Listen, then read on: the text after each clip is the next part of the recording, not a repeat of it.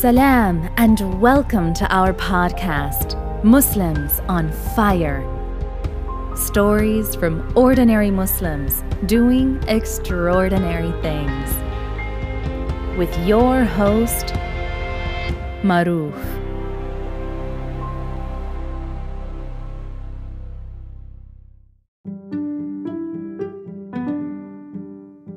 Dear listener, based on many requests from our listeners, we are launching a Muslims on Fire Academy. It's for those who want to do more than just listening. It's for those who not only want to be inspired, but to be one of the Muslims on fire as well. It's for those who want to discover their purpose in life, follow their dreams, and live in prosperity. If this is you, join us for a journey of a lifetime. The introduction course is free. Learn more at academy.muslimsonfire.com. Learn more at academy.muslimsonfire.com.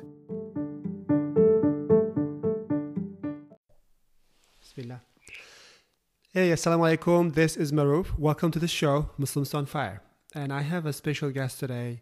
She's from UK. She is an experienced marketer and she works for Ogilvy Noor and she's also author of two amazing books. One of them I I've read. The other one is on the on my reading list. Assalamu alaikum, Sister Shelina. Welcome to the show. Wa alaikum salam. Thank you for having me. It's a pleasure to talk to you and to learn a lot and looking forward to learn a lot from you today. So uh, let's dive in. Why don't you introduce yourself? I think you will do the honor and I think you'll do much better than me. Go ahead, please.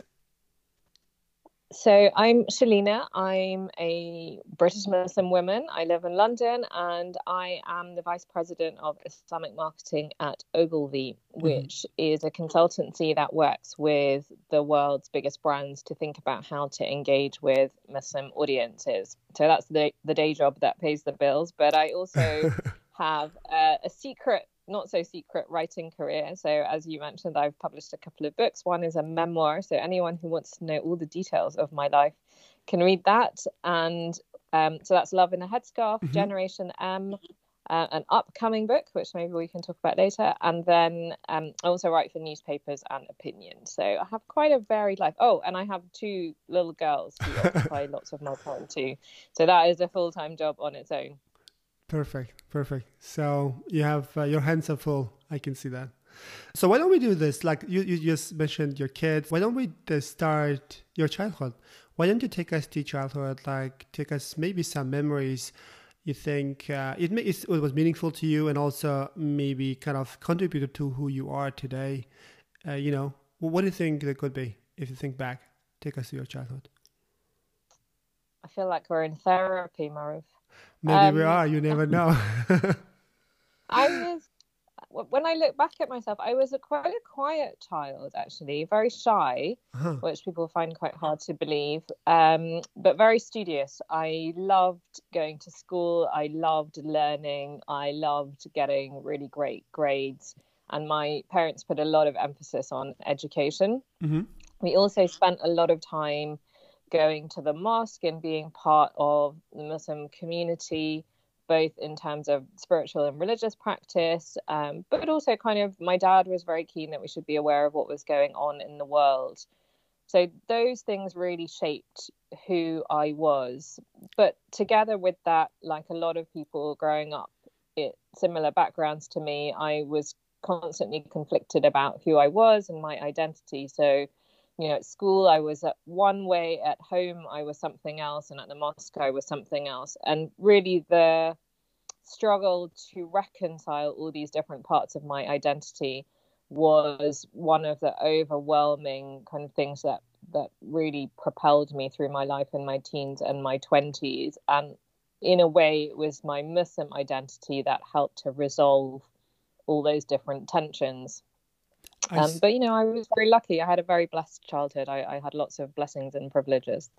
I see. I mean, with what's going on at school, usually, you know, a lot of things. Some it depends on the school. Sometimes there's bullying or not, and on top of that, deal with the identity crisis that must that must be a bit challenging.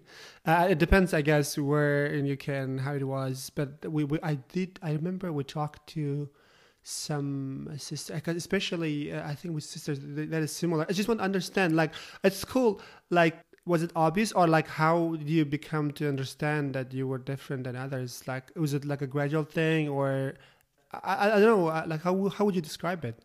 As a young child it was really simple things like you know talking about the food we ate at home. Mm. Mm-hmm. you know it wasn't fashionable then to eat international cuisine it was considered kind of smelly and different i remember you know, going to weddings and being very excited about having henna on my hands. Mm-hmm. But at school, you had to scrub it off because partly the school itself didn't understand what it was, and partly everybody else went, Ooh, you got worms on your hands. I see. So the kind of things that we now accept culturally and even celebrate at that time were things that I, as a child, I felt I wanted to hide and I felt quite embarrassed about. And that that grew in terms of cultural and religious expression as I got older and you know my peers became knew more about the world but in a way didn't understand any more than they did and so I I spent a lot of my school years trying to hide who I was and that in hindsight was was very unhealthy I think it was only when I got to university that I felt that I could more fully express who I was it wasn't the end of the journey but I felt I could present myself, all of myself, all at the same time. I see. That's interesting insight on, on that. So here's the thing. Like you mentioned, you really loved school. You were really, you know, getting great, you know, uh, good grades from subjects. Is there were there any specific subject that kind of that kind of stand out and you really enjoyed, or you enjoyed all of them at the same? How did it work out for you? I loved everything. And I think this has been the great struggle of my life because I loved humanities and I mm-hmm. loved science. So, um, for example, in the UK, when you get to 16, you do your A levels. Mm-hmm. And at that time, um, I think now they restrict it to three, it might be. At that time, I took four because I loved all of the subjects so much. I mm. took an extra one.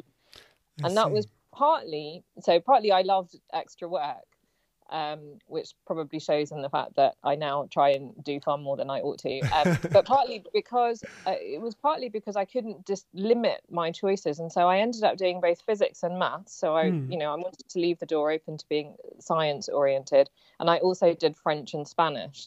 Hmm. Um, so I did humanities, and I really wanted to do history and economics as well.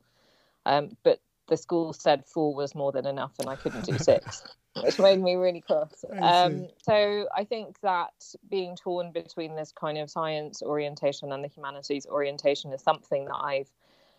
A struggle isn't the right word because it's not unpleasant. It's like a real joy to be able to kind of sit in both camps. Um, but I think is something that you know remains unresolved and is probably one of the tensions that kind of propels me through hmm. understanding mm. kind of pe- wanting to be interested in people but also interested in how things are done very interesting actually they're very interesting so like um, i understand it so you were actually really interested in all subjects like so because you see one of the purpose of the show is that uh, try to understand like how one person evolves over time and try to understand like if possible like trying to look back at connecting dots. But hmm interesting. So you finished school so where would you go to study? Which which path did you take? Like did you take the humanities part? Did you take the like follow the science? How did it work out for you after school?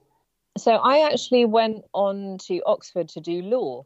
Oh, law so that was yeah that was unexpected twist in the story and there's another one that follows which is i did law for a year and then i thought to myself actually this doesn't really fit with who i am and mm-hmm. i couldn't really articulate why that was i think it was possibly because when i thought about the law as an 18 year old i thought about the application of it the human impact and actually because Oxford is Oxford, it mm. was a much more theoretical, academic um, insight into the law, which is entirely what Oxford is. So it was it was that disconnect between what I was expecting and the fact that I really wanted to go to Oxford and they taught law in a different way. So I actually switched to read psychology and philosophy. I see. So and I... ultimately, sorry, go on. No, no. Well, I think what you were trying to do, guys, you want to try like like impact the society by, you know, by making better law for human beings, and when, then you find out it's just theoretical. You cannot do much. Is is it what what happened at Oxford when you were studying law, or something else? There's definitely something when you're 18 you want to change the world aspiration yeah. to make the world better and do you know what absolutely every 18 year old should feel like that and i would say even every 80 year old should feel like that mm. that you know we hear every day to try and make something a little bit better even if it's a very tiny thing sure and my anticipation of what the law would be was very different from the reality of what was taught mm. at the hmm. time and i think the it's very easy to look back isn't it and kind of rationalize what might have been going on. But i do wonder i'm really thinking out loud here if there was just too much structure and constraint. And what i have discovered more latterly about myself is i prefer to either break with constraint or or write or think or behave in a way that disregards what constraint is. So there may there may have been something of that, this kind of mm. discovery of wanting to create and not obey the rules, which if you don't really want to obey the rules, law is probably not the right it is actually the rules, right? End of the day. I mean, I think that's very common because I remember my university days. I, I actually, I mean, in my case, I was studying economics and it, I, I found the same. It was too much theoretical. I wanted something tangible let's put it this way that's why i kind of drop mm. out as well so okay so you took kind of did a little bit detour now you went as you said psychology right and uh, that's where you went yeah i think i think if anyone wants to take anything away from my career is that you can be very unorthodox and still do some really interesting things. So I, I studied psychology and philosophy mm-hmm. uh, because you know you're at Oxford and you want to read about Descartes, and everybody is kind of living that very um, you know rose tinted view of what it's like at Oxford. But actually, I then went on to work in marketing, so that was a further leap, and that was, I think, the beginning of shaping my career. So that was consumer marketing, looking mm-hmm. at technology, and I spent you know eight or ten years looking at things like internet products mobile phones broadband and consumer and business audiences so it was a very exciting time to do that because it was as the internet was becoming a thing. It was when mobile phones went from something which was as big as a suitcase and people would laugh at those who had a mobile phone to a point where everybody had one, if not more, mobile phones in their pocket and they were slim and they were beautiful and they were attractive. And we were just beginning to do things like having interesting content on them as well. So it was a very exciting time so, to be part of an industry where where it was changing the way that we are behaving. Absolutely, that's exact exactly what the psychology learns, like why we do why what we do. Like, I mean, that's what I want to understand. So, you studying psychology. How did you end up in marketing? What was the connection? There was what what kind of I would like to understand there was some like there were some specific job offers, or maybe you were exposed to something like that intrigued you into marketing, or was it natural progress from your side? How did it end up? Like, if you just be like what I would like to know, I guess that so so I mean you went to psychology. Did you after finishing the um, what's called after finishing the university at Oxford? Did you like uh, there are different paths. It's not only marketing, right? You could have been something else as well, but you went for marketing. What was the thing that actually pulled you towards that? That's what I try to understand you know the really difficult thing about podcasting is that nobody who's listening to this can see that I'm scrunching up my face and thinking really hard about how I went from the degree I did to the first job that I had. And it's quite easy in theory to draw the line between studying psychology and going into marketing. There is a hmm. natural. But I don't know. I, I, I think I don't know if other people have it. Maybe you have it. Sometimes you just get an idea, and this is the thing that you want to do, and you have a really strong inner feeling that this is what is right for mm-hmm. you. And trusting that feeling is quite important. And and I can look back and I say, well, I remember doing some work for uh, the local newspaper and also doing some work in crafting some of the marketing ideas about a student radio that the Oxford University students wanted to set up, and I was involved in some of the the thinking around the marketing for that. Not because any of the students, including me, had any idea what marketing was. We kind of taught ourselves on the fly. Um, and I, I've always been very interested in people and how they think and how they react and why. So possibly that's how I got myself into applying for marketing traineeships. I see. I see. Like, but okay. But I think it was just a feeling. I think that's. I just felt like that's what I wanted to do. Yeah, I mean, look, when it comes to podcasting, that's what I really. I'm. I'm still learning. One of the things I really learned is that there is most of the time when we, when I talk to people. Childhood Questions are sponsored by Ali Huda. Ali Huda is a video on demand streaming platform for Muslim children where they can watch cartoons and shows while learning about Islam the fun way. If you are a Muslim parent, this will be one of your best investments. Visit www.alihuda.com for a seven day free trial. Now back to the show. There's not this one aha moment, this lightning from the sky, and they find the guidance, right? But it's actually opposite different. Like we are, like we are in the blind people in the darkness, stumbling upon uh-huh. things, right? Try to figure out things here and there, and like you said, you know, you just try it out, and and there's this gut feeling. You just follow it, and it, it sometimes it works, sometimes it doesn't work. You have to go back and try again, and that that's the struggle. That's like raw human emotion, and that's what I really like. A podcast is that you uh, you get into that point and try to figure out. Like I know it's not easy, trust me, uh, and sorry for putting in the spotlight, but I guess in a nutshell, what we're trying to do is like what by telling stories, we're trying to put ourselves, if possible, in your shoes and say, hmm, that's how it works. Maybe it works for me as well. So don't think, don't worry about I, it.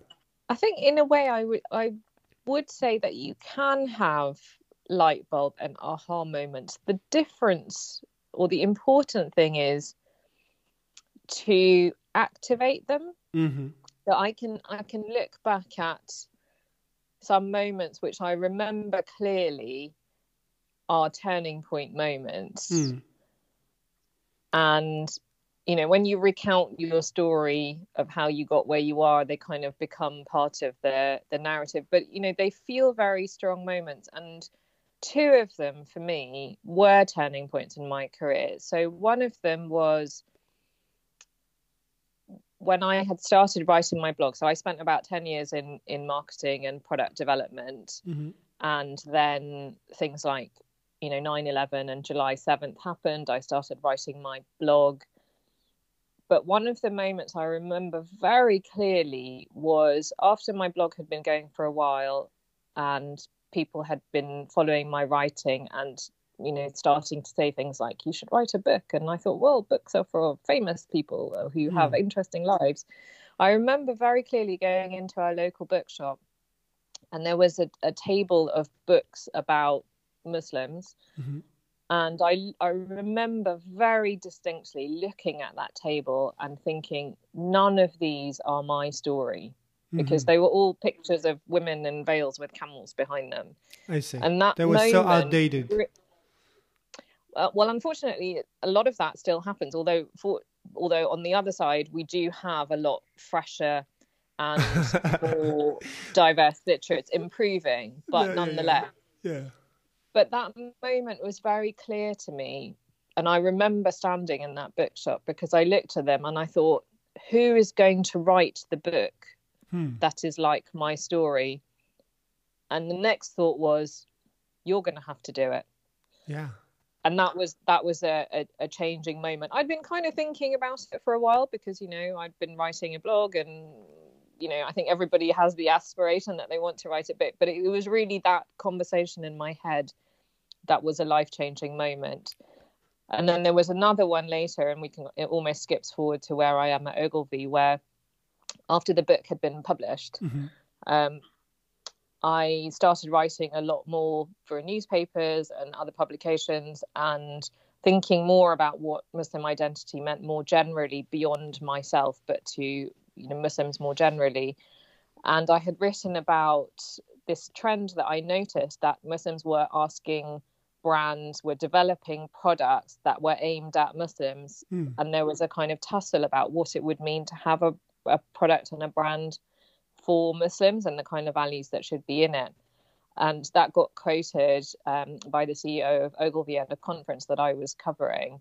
Mm-hmm. And so, um, so in hindsight, I don't know if I was completely crazy or very brave that I just went up to talk to him. He was the CEO of you know a huge worldwide company, and and that's how I found myself at Ogilvy. So those two moments, very clearly in my mind, where something was talking directly to me, and then I actually did something about it. Mm-hmm. Are possible are two very pivotal, very clearly pivotal moments in my life. Very interesting like uh, very interesting points yeah i mean interesting so you actually yeah the, writing your first book this is what, what book is the love in the headscarf right you love mentioned. in the headscarf so, yeah That's so true. this is this is my attempt to be humorous and funny, but also tell a very personal story. I see. That one I haven't read yet. Maybe I should have read before this interview. I'll have more interesting questions, but that's interesting. Okay.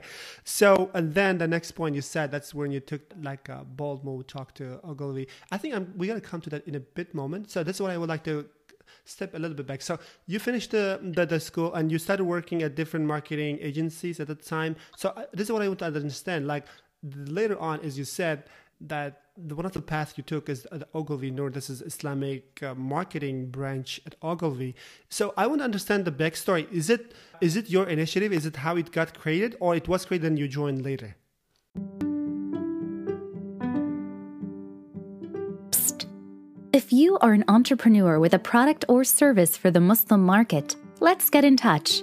We are halal.ad a marketing agency and ad network for the ever growing Muslim market. We can help you reach millions of Muslims to grow your business. Visit www.halal.ad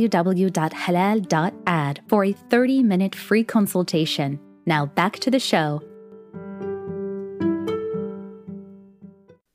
It was it was created, and mm-hmm. the conference that I mentioned was where it was being launched. Oh, I see. So it was very much in that um, almost you could call it a startup phase within the larger Ogilvy network. I see. And so I joined very soon after it had been set up. I see. I see. I see. So I see. I see. So can, would you like to tell us a bit more? What what what do you do? What does it do, Ogilvy Noor, and, and how is it helping the brands to understand the Muslim market and to reach out to the consumers?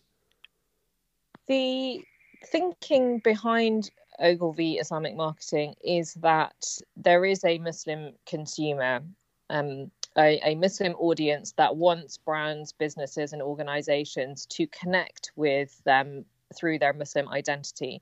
And it's very important that for both Muslims and people who are not Muslim, that we are not talking about Muslims being defined only by their Muslim identity, mm. but saying that there is something about faith as Muslims particularly for this consumer group, which we've called Generation M, mm-hmm. that wants to be connected through its Muslim identity. So that doesn't mean that you know you're walking down the street and somebody is trying to sell you a newspaper and it has to be it has to say Muslim person, this newspaper's for you. Of course, that would be entirely ridiculous. but there are some points in your daily life or in the way that you're thinking about the products that you buy that would connect to you as a Muslim. And that's the that's where we try to find the conversation that the brand can have with the Muslim audience. So a really obvious example would be during Ramadan. Mm-hmm. So really making sure that brands understand what the Ramadan experience is about and how the brand can support a Muslim in having a better Ramadan experience. So for myself and the work we do, we're very conscious that this is not about, you know, selling more. It's about connecting better with what you're doing and mm-hmm. building that relationship. But, you know, it could be something um, quite different. It could be, for example, if you're buying fashion items, what does modest fashion, for example, look like? Or it could be if your audience, if you want to reach out to Muslim women, um, you know, what are the challenges that they're having in their lives that you can help connect with in the way that perhaps you depict them in your imagery or the conversations you have or the influences you use. So there's a whole range of different things you can do when it's appropriate to connect people through their Muslim identity. And that's the work that we do with the, the big companies. I see. Like, uh, like in terms of your clientele uh, like um, is it is it mainly muslim brands or sometimes uh, you know from our know I, I know from our agency what started happening is that and sometimes non-muslim brands can but they have a product for muslim audience right? They want to reach out to that audience as well. And how would it like how would it, how does it work with in your case? Is it like 50-50 or mainly muslims? How, how does it work for with we work we work with a mixture of brands but interestingly because Ogilvy is itself a, a global brand, mm-hmm. we tend to work with other big global brands, which actually may not be what people might describe as Muslim brands. Mm-hmm. But that doesn't mean to say that their products and their brands and their brand's purpose don't connect to Muslims. So that's what we're trying to find the connection of is how can the, the brand and the product mm-hmm. feel relevant and resonate with Muslim audiences in a way that's authentic and in a way that is actually meaningful and not just kind of window dressing. Mm-hmm. I think you know one of the questions will be very interesting to ask you is since based on the background is that you know if you look back just even 30 40 years ago there was no such a thing that marketing to muslims. Would you agree with that? And it's something it's coming up like the last 10 years? That's something picking up and we can see the trend going up? That's what's your thought on that so if anyone wants to read Generation M, there's some good content. See that little little plug for the book. Yeah, but you're you're right. We've really seen the rise of um, engaging with Muslim audiences really since after 2001. Those mm. were the first seeds, and perhaps the most notable for people who can remember that far back would be a product like Mecca Cola. So this was mm-hmm. a cola that was positioned as for Muslims, as the name would suggest, in order to make a statement about their Muslim identity. And the whole case study around Mecca Cola is very interesting for whoever wants to go away and read about it.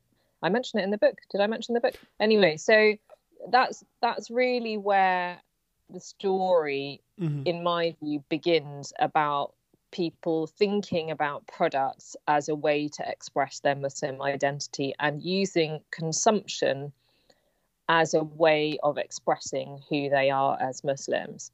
And what is very powerful about the growing space of the Islamic economy, and people will hear it referred to differently as you know Islamic economy, Islamic branding. We call it Islamic marketing, mm-hmm. Muslim lifestyle marketing, halal branding. There are all these different names. Is mm-hmm. that it has really been a grassroots movement.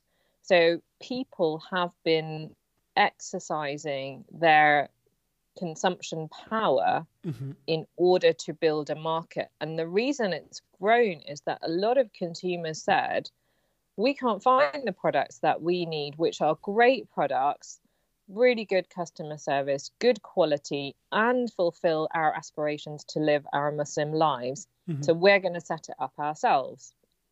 And then we're going to make that something that we can benefit from but also other people can benefit from. And so people like you and many of the others that you featured on the podcast series are exactly those kind of people who've started to grow mm. the whole sector and therefore what has happened is that the muslim the identity as muslim consumer has started to crystallize and we start to understand who the audience is and that's very very powerful and when we look at kind of the institutions and the Muslim countries that have been trying to grow more widely, you know, the economic status and the service provision for Muslims, that connection still needs to be, be made stronger between the consumer movement mm-hmm. and the institutional movement because actually when you go to lots of large conferences and you think about lots of you know government initiatives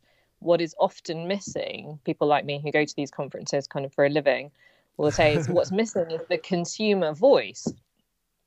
And until you know what people want and why and how to engage with them and how to in quotation marks sell and by sell i mean you know get them to take up the service or product we can't create a real shift and right. that that kind of that circle still needs to be squared and i think that's quite an interesting space that actually muslim consumers have just gone well if nobody else is doing it, we're going to do it ourselves. And that's really exciting, right? That's a lot of people Absolutely. taking the initiative into their own hands to create something really beautiful and new and much needed. And that's why every time a product comes up, you're like, why did nobody think of that? We need that product. It's so obvious, but it's so exciting that people are busy creating those things.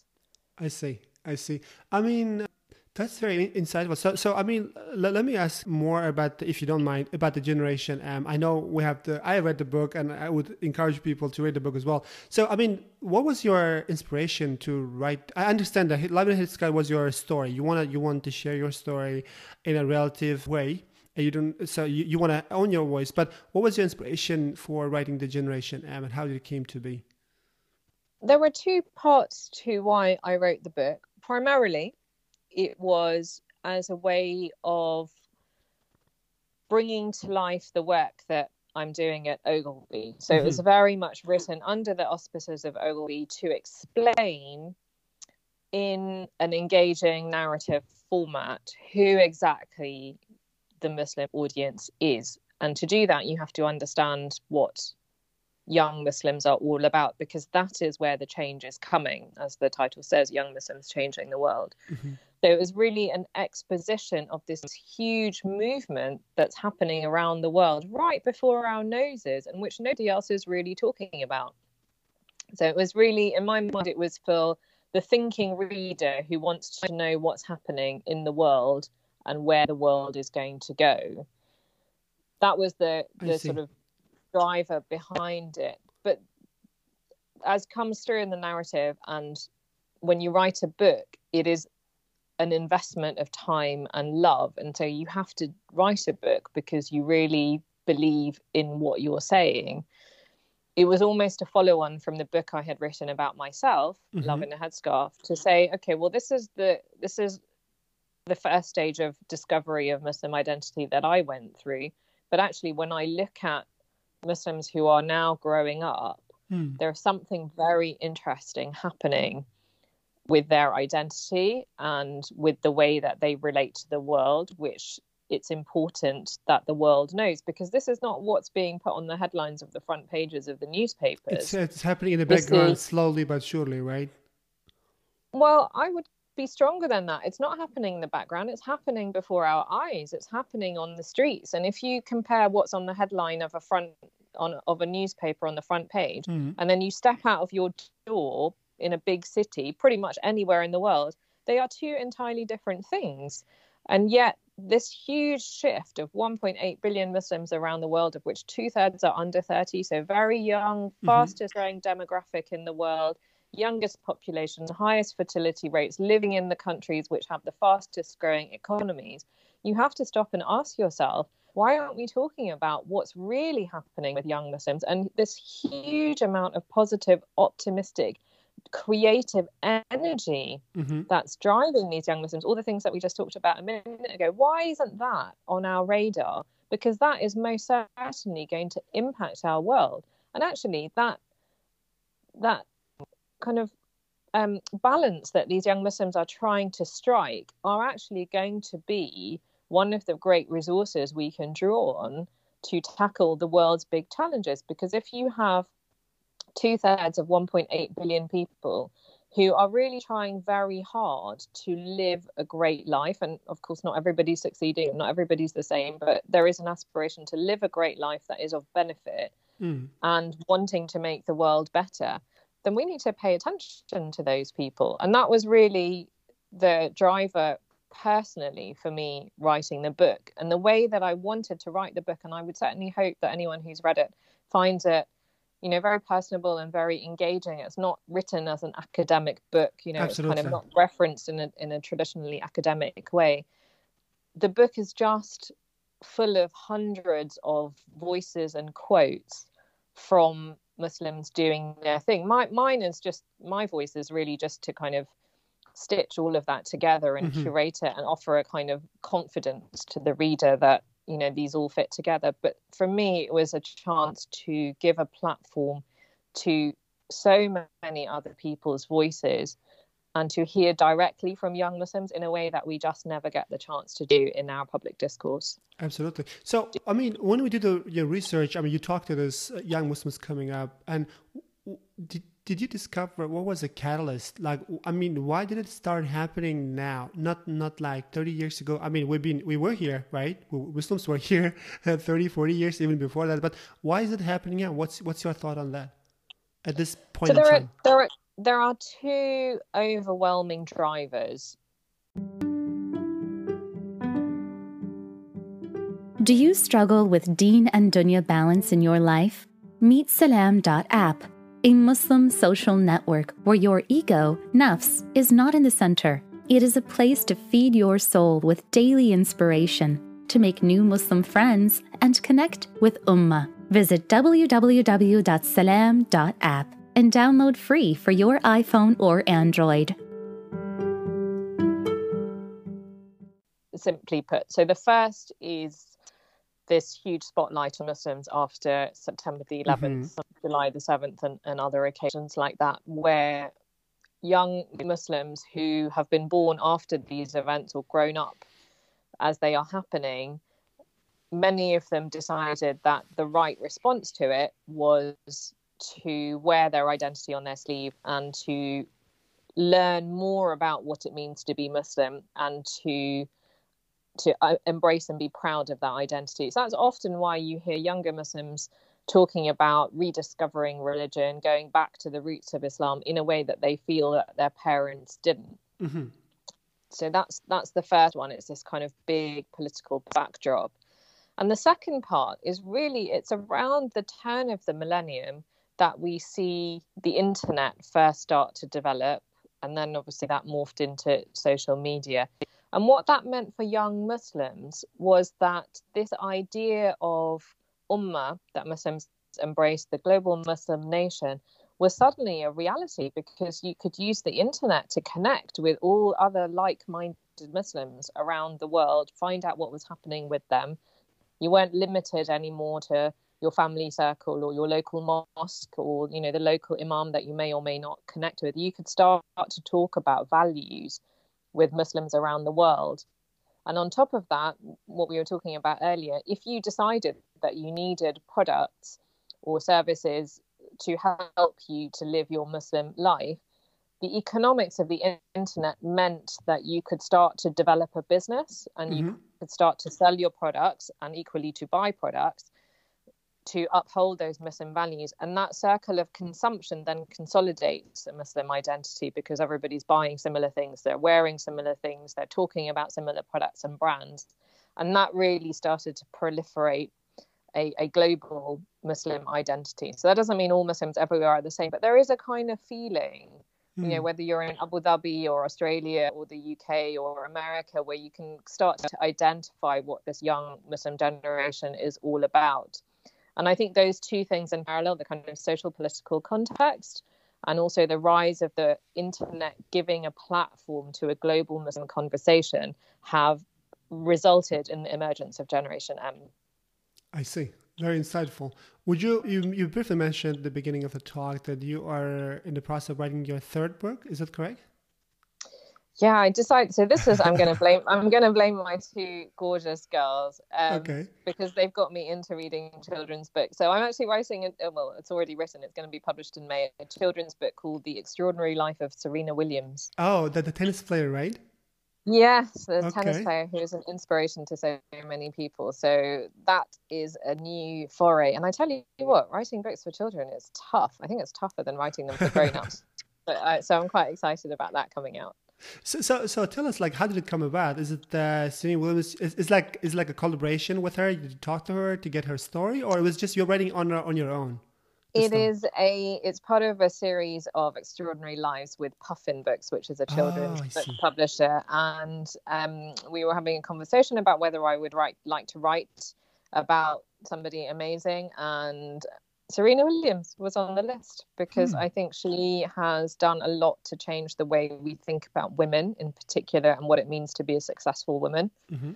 and how you how you come through challenges. So she's faced, you know, huge challenges including poverty, racism, sexism, and I think what really sealed the deal for me at the end is the way that she's dealt with motherhood and work and her honesty with the struggles of becoming a mum but also wanting to fulfill your career and the things that you've built up.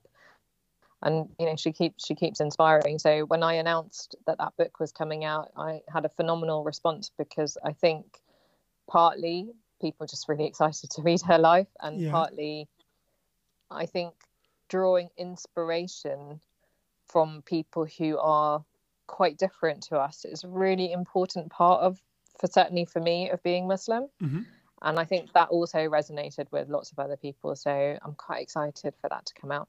That's cool. I have two daughters, so looking forward to make it, you know, come out. I would like to. I might also read it and then see how it goes. Yeah, I often have conversations with parents going, "Yeah, we're buying it for our kids, but we're really reading it for ourselves." Okay, sounds good. So you see, um, let me ask this. So you know, when I was, I, you know, usually when I do it sometimes is uh, I, I, announce and I say, I'm talking to this person. If you have any questions from our network, and sometimes people ask, and I have a couple of questions, if you don't mind, uh, I would like to ask mm. from the audience. So, so one of the questions came out like, what inspires you on a daily basis? How do you get inspiration? What would you say to that? Yeah, that's I think my real honest answer would be to say some days I feel really inspired, mm-hmm. and some days you just need to get the stuff done to get through the day. Mm-hmm. And I have increasingly taken an approach which is it's better just to be honest about that. So on sure. some days, you know, you need to just get the kids to school and you need to get through the list of emails and the pile of work that you need to do, and then you need to have enough energy to feed the children and put them to bed and then collapse. But some days some days something has happened in the world and you think, I need to make a response to that. And that for me is a very powerful creative driver. So when I feel very passionately about something that is wrong and needs to be addressed, or equally something that's right and needs to be celebrated. Sometimes I think the overarching thing that inspires me is to create something that can change other people's minds. So, Love in a Headscarf was really, and, and Generation M were both born from the idea that we needed a different way to tell a story.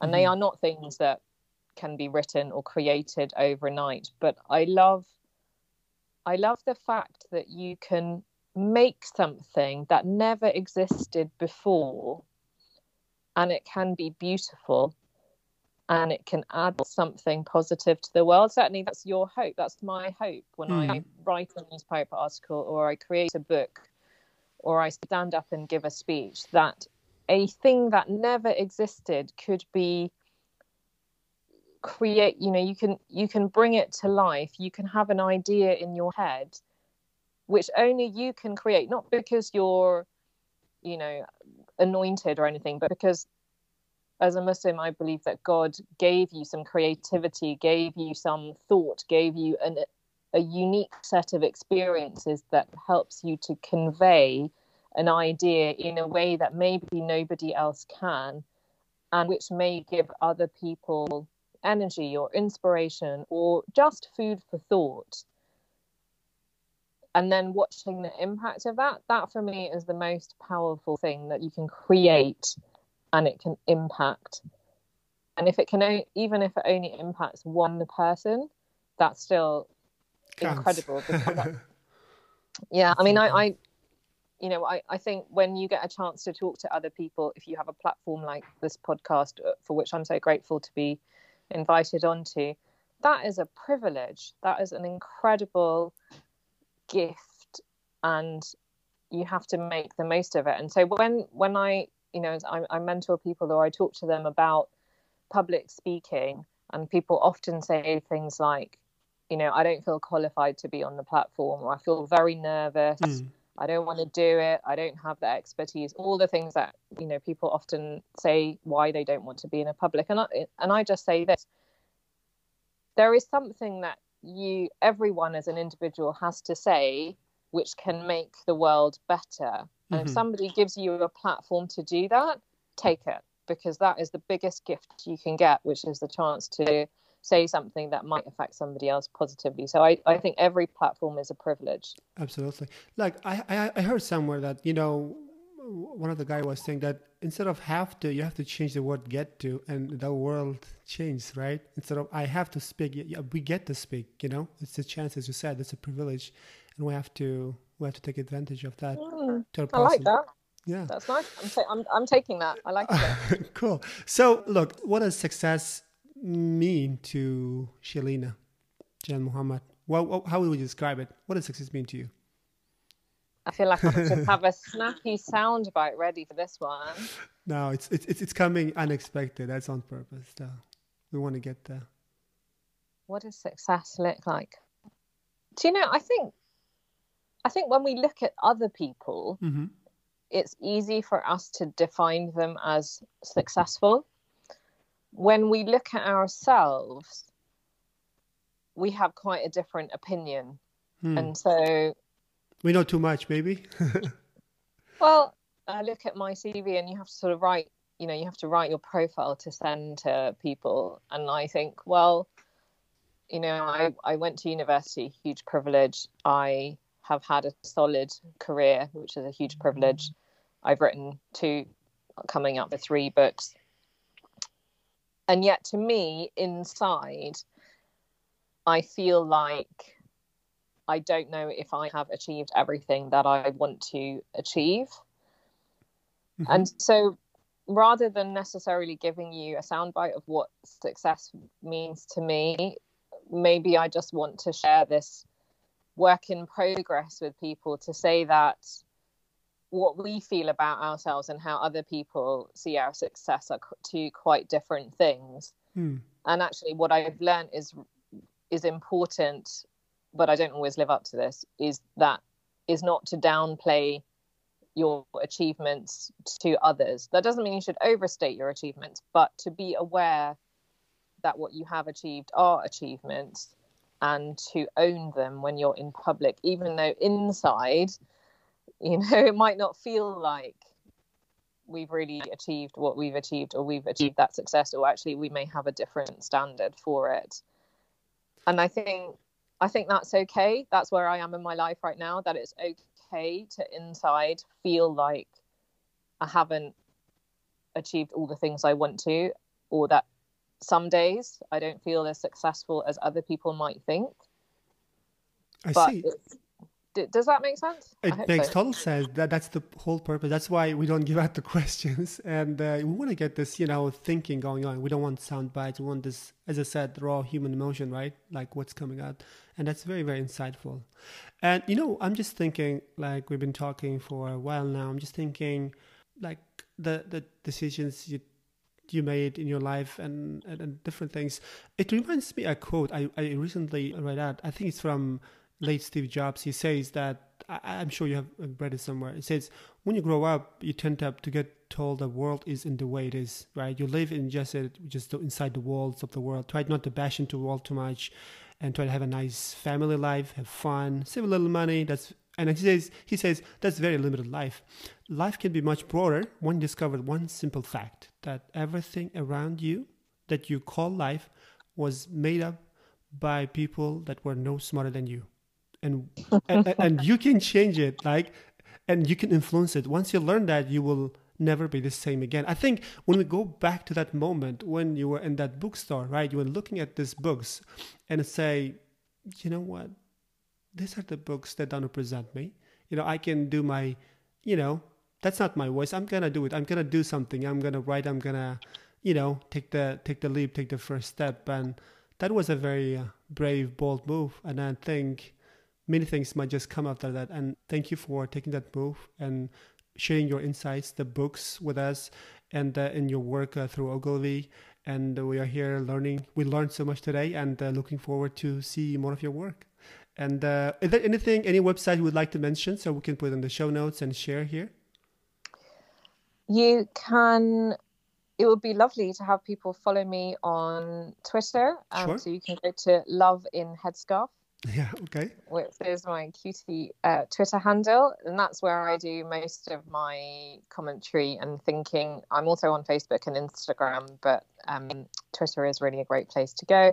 And you can check the Ogilvy Islamic Branding website as well if you want to learn more about the work and check out my books. Um, but yeah, follow me on Twitter, and I can send you all the links that you need. Yes, that would be awesome. Thank you very much for being here. It's been a pleasure. Thank you. Assalamu alaikum. Alaikum salam. Dear listener, based on many requests from our listeners, we are launching a Muslims on Fire Academy. It's for those who want to do more than just listening. It's for those who not only want to be inspired, but to be one of the Muslims on fire as well. It's for those who want to discover their purpose in life, follow their dreams, and live in prosperity. If this is you, join us for a journey of a lifetime. The introduction course is free. Learn more at academy.muslimsonfire.com. Learn more at academy.muslimsonfire.com.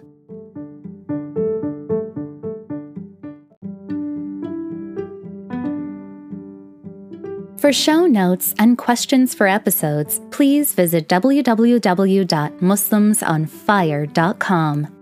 Subscribe on iTunes, Google, Spotify, or wherever you listen to podcasts. If you like our show, please rate, share with friends, and leave a review. With your help, it will enable us to reach more people and change their lives for the better. Stay tuned. Until next time, Assalamu alaikum.